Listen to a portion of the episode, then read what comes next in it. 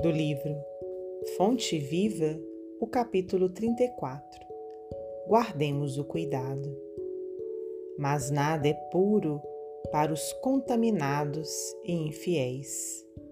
Paulo, Epístola a Tito 1,15 O homem enxerga sempre por meio da visão interior. Com as cores que usa por dentro, julga os aspectos de fora. Pelo que sente, examina os sentimentos alheios. Na conduta dos outros, supõe encontrar os meios e fins das ações que lhes são peculiares. Daí o imperativo de grande vigilância para que a nossa consciência não se contamine pelo mal. Quando a sombra vagueia em nossa mente, não vislumbramos senão sombra em toda parte. Junto das manifestações do amor mais puro, imaginamos alucinações carnais. Se encontramos um companheiro trajado com louvável apuro, pensamos em vaidade. Ante o amigo chamado à carreira pública, mentalizamos a tirania política.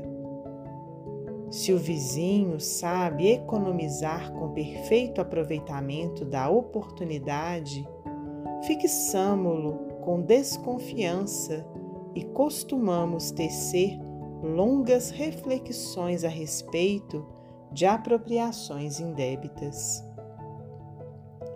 Quando ouvimos um amigo na defesa justa, usamos a energia que lhe compete, relegamo-lo de imediato à categoria dos intratáveis.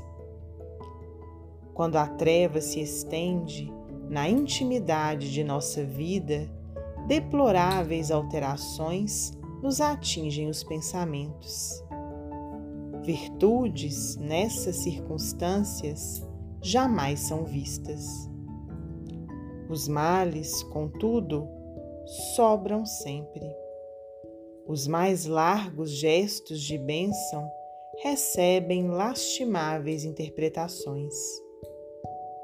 Guardemos cuidado toda vez que formos visitados pela inveja, pelo ciúme, pela suspeita ou pela maledicência. Casos intrincados existem nos quais o silêncio é o remédio bendito e eficaz, porque, sem dúvida, cada espírito observa o caminho ou o companheiro segundo a visão clara ou escura de que dispõe.